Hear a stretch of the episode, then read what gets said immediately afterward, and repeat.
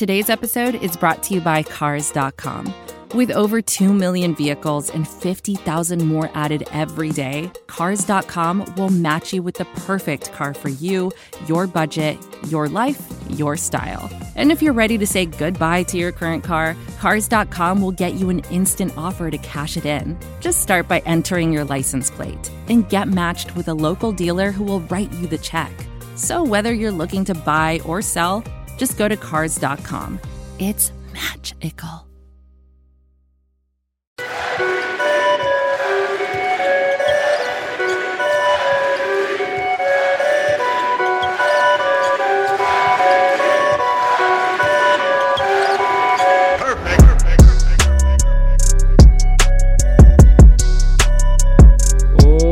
What's good, everyone? Welcome to the Bucks Film Room Podcast. I'm your host, Brian Sampson, and you can follow me on Twitter at Bucks Film Room. It appears the demise of the Milwaukee Bucks was greatly exaggerated as they whooped the Boston Celtics and won Game 2 to even the series. It's now 1 1 heading back to Boston for a Friday night showdown. The Bucks were tied with the Warriors this season with the best road record in the regular season at 27 and 14. Meanwhile, Boston was 28 and 13 on their home court, so it should be a good one and it'll really be a deciding factor. I had made a prediction in our Brew Hoop chat on Twitter a couple hours before the game on Tuesday night and said, you know, after this game, I really think we're going to be talking about if the Bucks can just split these next two games at Boston, they'll really be back in the driver's seat for this series, and that's exactly what happened. Milwaukee really took care of business. They had a nice comeback from their the worst loss of their season. The 22 point loss in game 1 was their biggest deficit of the season, the biggest loss of the season, and they really rebounded nicely. We're basically up 30 points in that fourth quarter, and so I'm going to call it a 30 point win even though the final margin was not that big. It was basically a 30 point win by the time the starters were all pulled and everything was said and done. Milwaukee really just dropped the hammer in the third quarter and and that's two straight games now where we've seen the third quarter be decisive. In game one, Milwaukee was was right there with Boston, then Boston went on that run, and in game two, the Bucks went on that run. So that third quarter has been pivotal in each of these games. So definitely make sure to pay attention to that third quarter on Friday night.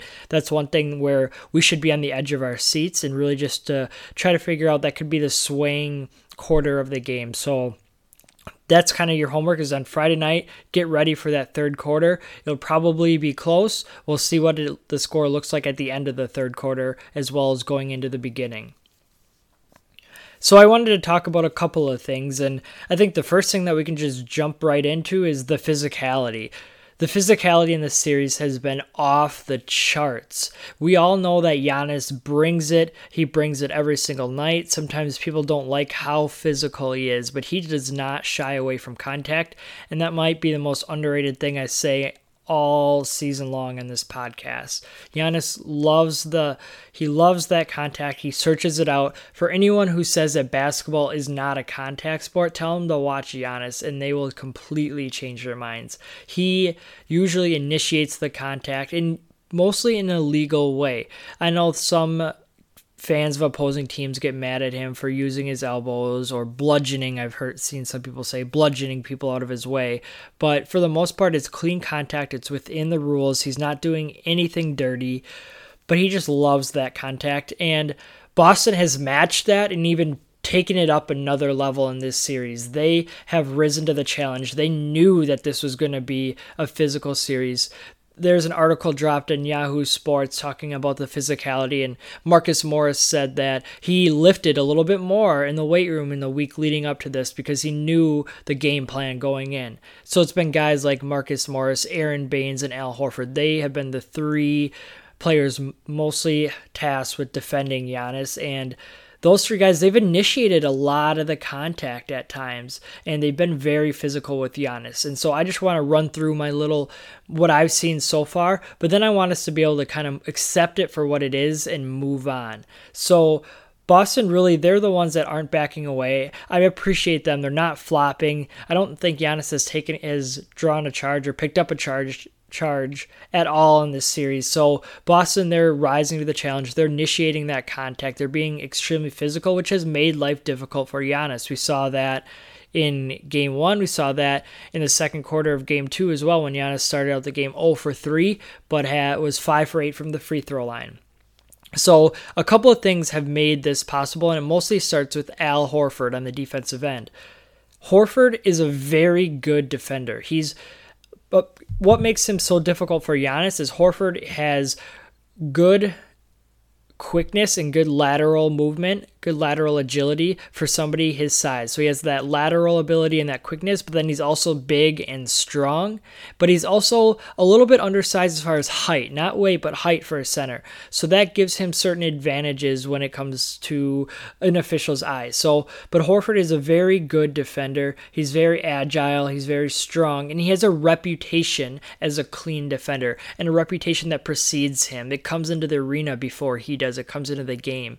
And so that is very helpful for Horford. And then Giannis, he's a rare superstar because he never flops. It, when contact is made, he doesn't flail. He doesn't whip his head back. He fights through it. Yes, he screams, but that's after fighting through this contact. So if Giannis feels somebody pushing on him, he's going to push back even harder. And that gives the defense more leeway because because Horford has that is a good defender and has a clean reputation, and because Giannis is a superstar who's not going to flop, that then allows Horford to use his forearms at that waist level, like we've been seeing, and really kind of push on Giannis and help shove him, gently guide him out of the lane and help ensure that he can't get to his spots. So, a lot of times when that contact is happening at waist level, it's hard for officials to see. There's a lot going on there. It's not as obvious as stuff up high. So, when Horford's able to push on him at waist level and Giannis isn't flopping or falling to the floor and he's fighting through it, it just looks like if a normal human being, if Horford was were to push a normal human being, that person would go flying.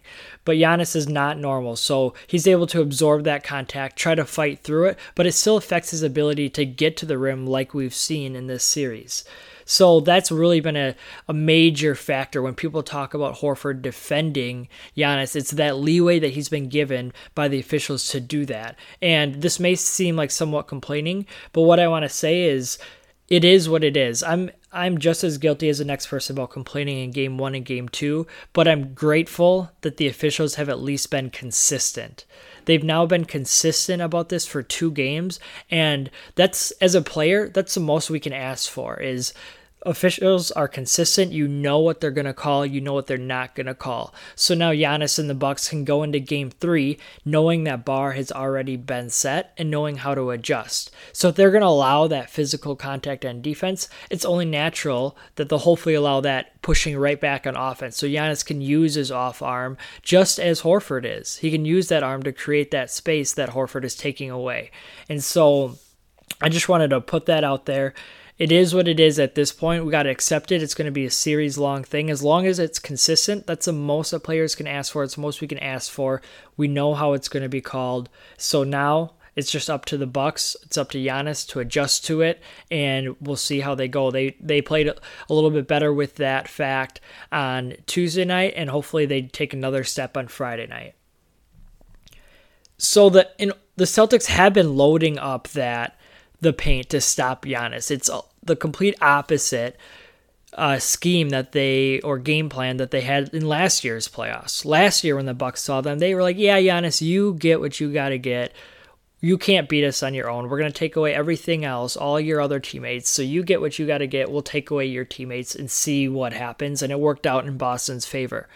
But this year, they're not doing that. They're not just letting Giannis get what he wants. And a lot of that has to do with Horford and that physicality, like we talked about. But Horford isn't doing this on his own. He has guys always sliding over into the driving driving lanes. Watch, anytime Giannis catches it, Horford's got his arms out, and then there's almost always a defender with his arms out, and his that help defender his hands are almost always touching Horford's hands. There's probably maybe six inches to a foot gap in between there, and that's taking away those driving lanes Giannis normally has. So it's really a team effort with Boston packing the paint. Milwaukee has not scored nearly as many points in the paint as they're used to, and that's been Boston's primary goal. Just like Milwaukee on defense, don't allow points at, at the paint, at the rim. That's been Boston's goal in this series so far as well.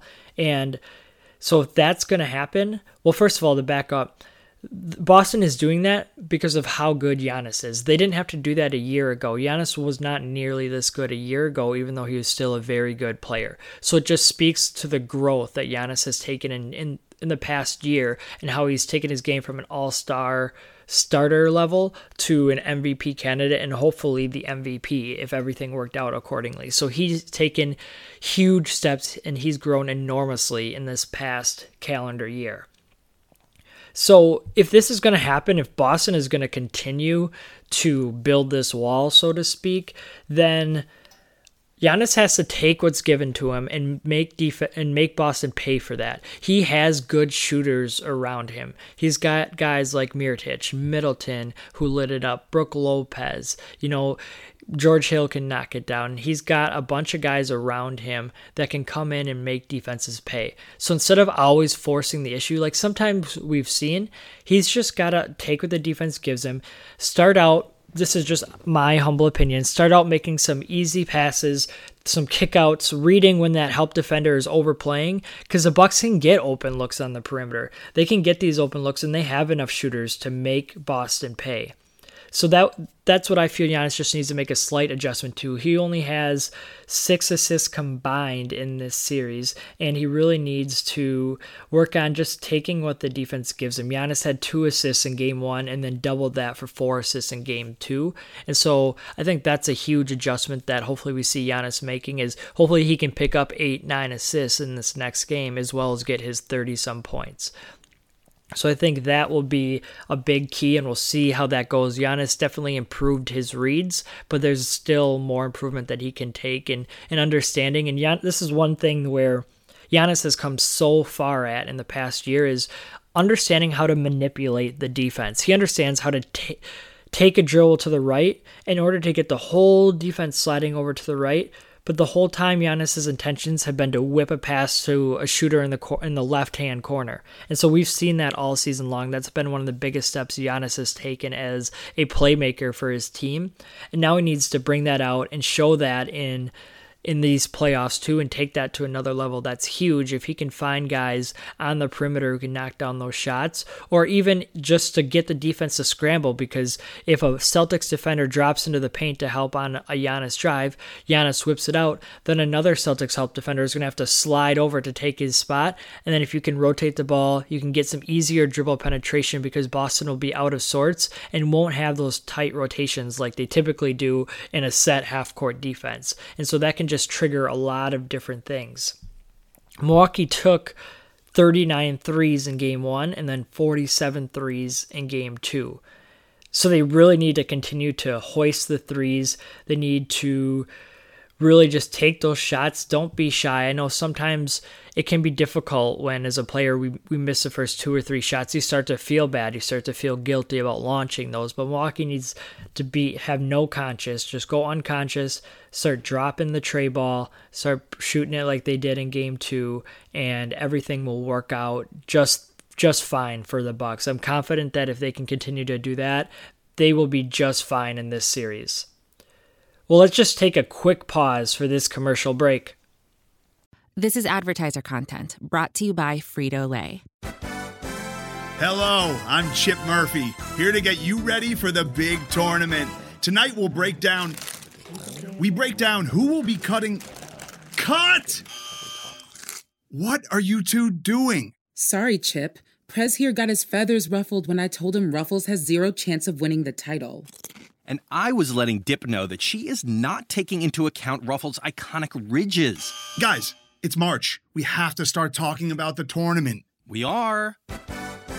It is the 2023 Frito Lay Snack It. We're talking about big time matchups between Cheetos, Smart Food, Lay's, Sun Chips, and more. Just head to the Frito Lay Snack Bracket and vote for your favorite chip, pretzel, or dip for a chance to win up to $1,000 or a year's worth of snacks. This sounds great. Keep up the good work. Just go to fritolaysnackit.sbnation.com. No purchase necessary. Sweepstakes ends 4-3-2023. Void where prohibited. Here's worth of snacks awarded in the form of 52 coupons, each good for one bag of chips. See official rules at fritolaysnackit.sbnation.com. All right, so the next thing I want to talk about is the adjustment, the major adjustment that Milwaukee made in game two. I know leading up to the game, there's all this talk from head coach Mike Budenholzer, from the players, that Milwaukee wasn't going to make any adjustments. I think Budenholzer even said adjustments are overrated sometimes. You just have to play better. And so some fans were freaking out that Budenholzer has this long history of not making adjustments dating back to his time as the coach of the Atlanta Hawks. They were saying the series is over. Celtics in six. Budenholzer is can't do this. He should have been preparing for this all season long. Blah blah blah. And I think that we just have to relax as fans. I like the passion. I, I like that fans want the best for the teams. That's what's great about this fan base is we always want what's best, and we always we have high hopes despite the poor history. But at the same time, Budenholzer hasn't given us any reason to doubt him all season long. If we're looking at the past, heading into game two, if we're looking at the past 87 games of work, the only 87 games that we know of Mike Budenholzer in this Milwaukee, this version of the Milwaukee Bucks team, they have never given us any reason to doubt them. They won 60 games in the regular season. They locked up the number one seed in the Eastern Conference. They were the number one seed in the entire NBA. They were the best regular season team in the entire NBA. They won their first four playoff games. Granted, it was against the Detroit Pistons. Still, they took care of business like they needed to. Budenholzer has not given us a reason to doubt him all season long, and so I tend to to be a little bit lax on that then and I will give him the benefit of the doubt until I have a reason not to, until I shouldn't be trusting him. And Budenholzer showed us in game two that we should trust him.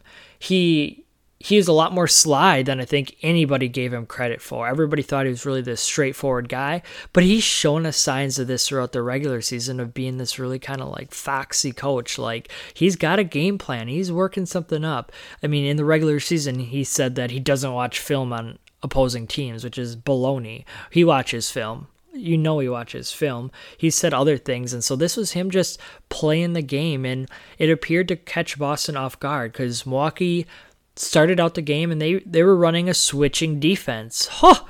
They made this huge adjustment going from their drop coverage in the pick and roll, and now they ran a switching defense, and that's exactly what people were calling for, and it worked. The people were smart; they knew what they wanted, and it worked. Boston shot just under 40% from the field in Game Two and that was after shooting 54% in game one. So Milwaukee, they switched one through four. Um, basically, they switched everybody besides Brook Lopez. They still kept Lopez as that primary defender, typically on Al Horford when they were sharing the floor together, sometimes on Aron Baynes. But Lopez was basically the only player who didn't switch. Otherwise, Ersan switched a little bit. He, he took a he took a charge on Hayward after switching on uh, after a ball screen from George or that George Hill was guarding him, and Mirotic switched a little bit and did okay. Um, it was clear at the beginning of the game Boston was targeting Mirotic. Mirotic was inserted into the starting lineup as another adjustment and or injury replacement for Sterling Brown, who's a little banged up, had back spasms in game one. But Boston targeted Mirotic to begin the game, and it sort of worked out. Mirotic picked up two dumb fouls on his part. But overall, the switching defense was effective, and it's hard to explain over the airwaves, right? You can't see what I'm talking about necessarily. So I had made a video on Tuesday, right after well, Mon- Tuesday night, yep, right after the game, and I broke down exactly how the Bucks implemented the switching defense, and I really went into nice detail, I think, about what did it what does it look like who switched what were the outcomes and so you can check that video out. There's an article on brewhoop.com that you can check it out and or you can also go to my youtube channel and find it there uh, it's just search Bucks Film Room on YouTube, and you can find it there. I have a YouTube channel where I put down, put out breakdowns and different things like that. Just search Bucks Film Room. Should be that first video, something called like Milwaukee Bucks switching it up on defense. You know, something really kind of sassy like that. So you can check that out, but it really was a huge adjustment and Boston wasn't completely prepared. I don't think it caught them by surprise, but it just changed things up. It put Bucks in a better defensive position. One thing they'll still have to address, which another change might be coming, I'm not sure, is the pick and pop with Al Horford. Because Lopez didn't switch, this he was still vulnerable to that in game 2 and that was a huge, you know, that'll be huge moving forward moving forward moving forward because Horford has had a couple of nice games here and it's really been you know a challenge for the bucks to figure that out because they don't want to pull Brook Lopez away from the hoop. They don't want to get him out in the perimeter guarding Kyrie Irving or Jayson Tatum. He's he's done fine in those areas and we might see that at some point. But overall, I think that they want to keep him close to the rim. And Horford was three for five. He ended up with 15 points. And so nothing major, nothing huge. I think that it's livable. It's definitely not a, a backbreaker, but if Horford ups his three points and goes six for 10, then you might be talking about something different. So, anyway, you can check out that video on Bucks Film Room and let me know your thoughts, or you can check that out on on an article or in an article on brewhoop.com as well. All right, let's move on to the rotation. I just have two things left to talk about. The rotation being the second to the last one.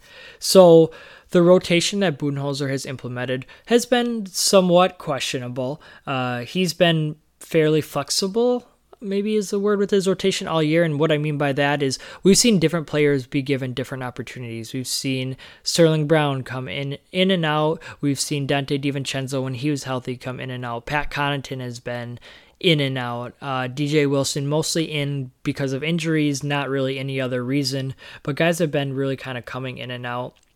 And the deepness of the Bucks team, the depth of their team has really been a strength all season long. It's allowed Budenholzer to keep players like Giannis and Khris Middleton healthy. It's allowed him to you know, really limit the overall minutes that his starters had played and keep them fresh going into this year, going into this postseason. Um, however, he's been somewhat reluctant to shorten his rotation. Maybe he I mean, it's hard because we haven't really seen a game that's needed to go the full length. The Bucks got blown out in game one. They were blowing out the Celtics in game two, so we haven't really seen what his rotation would look like if it was a full length game. But so far, he's been playing nine guys for the most part, and so we'll really see how this works going forward and how everything plays out. One thing that I want to talk about as far as the rotation is DJ Wilson and Pat Connaughton. So let's just start with DJ Wilson. So some have been calling for him to be the solution to this pick and pop that we were just talking about with Lopez. Wilson can switch on to Irving and give him some troubles. Irving is an elite player in this league, so it's not like he'll be able to completely blank him out. But Wilson is a lot more agile. He has great agility, uh, lateral quickness. He has length to kind of make up for if he gets beat a little bit. And so that's been the defensive adjustment that some have been calling for. And yeah, well, I guess before I go into this, just a quick disclaimer. I'm not as high on DJ Wilson as some or a lot of people appear to be. However, I'm not low on him either. I don't think that he's a scrub. I think that I'm just neutral. I have only seen like a really a 2 month maybe maybe 3 month sample of him playing somewhat well and I'm just not ready to jump on to the DJ Wilson is the savior bandwagon yet. I just want to see a little bit more. I think that he has a lot of potential. He does have very good defensive versatility, and I agree with that 100%. His switchability is one of his main strengths. He can really move his feet, make life difficult. He may not be the strongest post player, but he has enough enough length to make up for that as well. So I agree with that 100% that he is he, when it comes to switching, he's ideal player, and it's awesome that he's developed into this playable guy after like we were questioning coming into the season if he was even a draft pick. We were questioning why the Bucks even picked up his third year option at the beginning of this season. So there are those questions that were going around. So I'm glad that he's come into this player. But I see, and I tweeted this out, I, I see that DJ Wilson has what I call backup quarterback syndrome. So what backup quarterback syndrome is is it's when you have this quarterback who this starting quarterback who is flawed and they aren't they aren't a sexy player. They aren't spectacular. They don't make great plays. The team kind of somewhat struggles with him at the helm. Maybe goes like 6 and 10, 7 and 9, 8 and 8, something like that. And the, the starting quarterback isn't that great. But then you have this backup quarterback that really did well in the preseason or in limited action in the NFL regular season has done well there too. And so then fans are like, oh, this backup quarterback, he's the best. He's the savior. We need him. He should start. When in reality, it's small sample sizes and that backup quarterback has flaws that would be exposed if they were to see any more time than they already have. And the team would in most cases would be worse off overall if this player was playing major minutes or was playing if this backup quarterback was the starter the team would be worse off overall.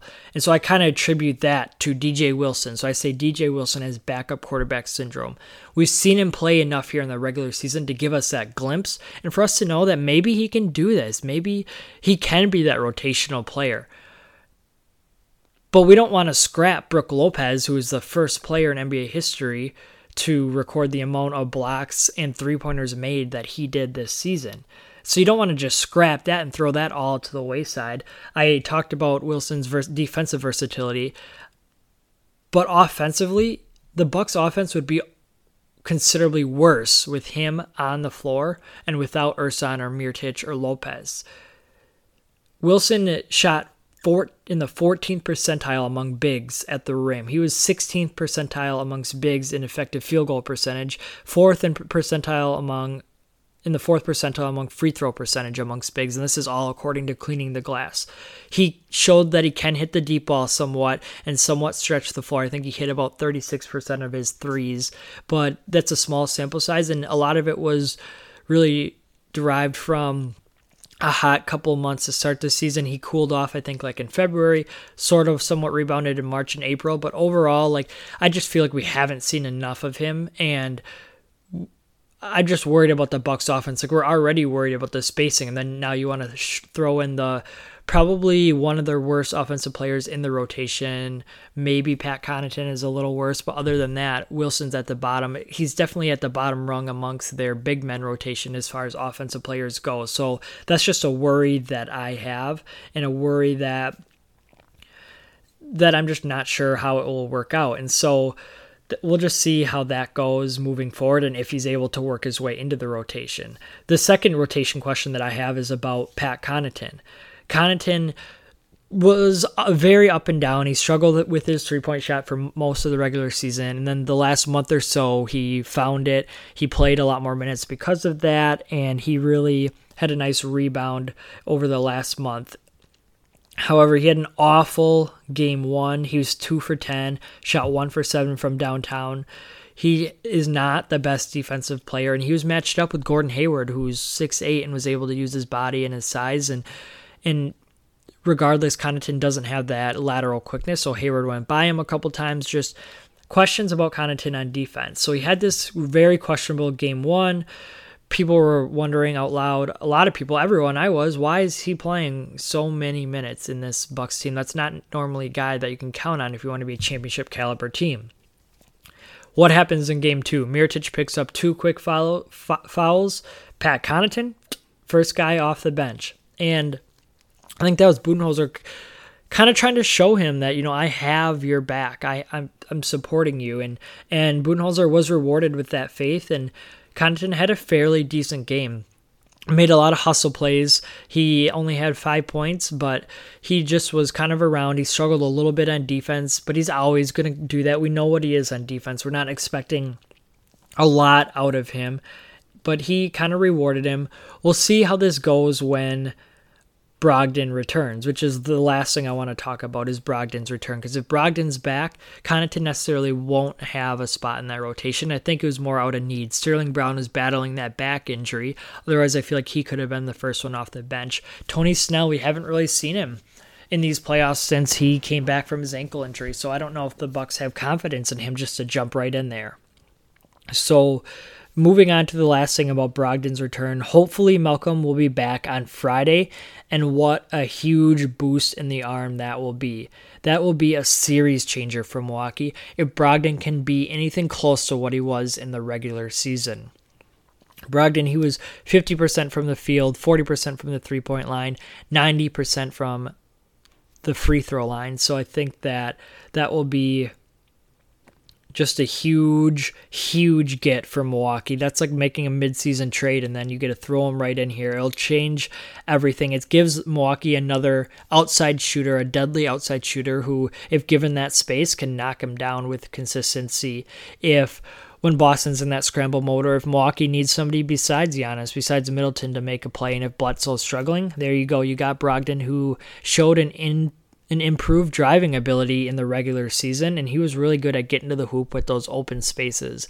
So it really gives the Bucks another player that they can rely on and and if he comes into the starting 5, it ensures that that the Celtics can't hide Kyrie Irving on anyone. They like to put Kyrie on the opposing team's weakest offensive player. Um, and who are they going to do that on? If they put him on Brogdon, Brogdon can expose him as well. So just gives the Bucks so many advantages. I hope he comes back. He's been doing more and more in practice. Budenholzer wanted to see more of him in five on five action before clearing him. We'll see a what kind of shape he's in, what rust he has to shake off, uh, what his shot looks like. We'll see. We'll get a better picture of all that stuff if he makes his appearance. But I think that would just be a huge boost for for the Bucks. It's just another player. Arguably, he's kind of in that conversation, right, with the rest of the starting five, or at least with Middleton and, and Bledsoe as the question about if he was the Bucks' second best or second most important player in the regular season. So that'll be huge for Milwaukee to get him back, and we'll see if it actually happens on Friday night. Well, that's all I have for today, Bucks fans. Appreciate you tuning in, and you can catch the Bucks Film Room podcast every Thursday, so check in again next week. In the meantime, you can follow me on Twitter at Bucks Film Room. I'll catch you next time.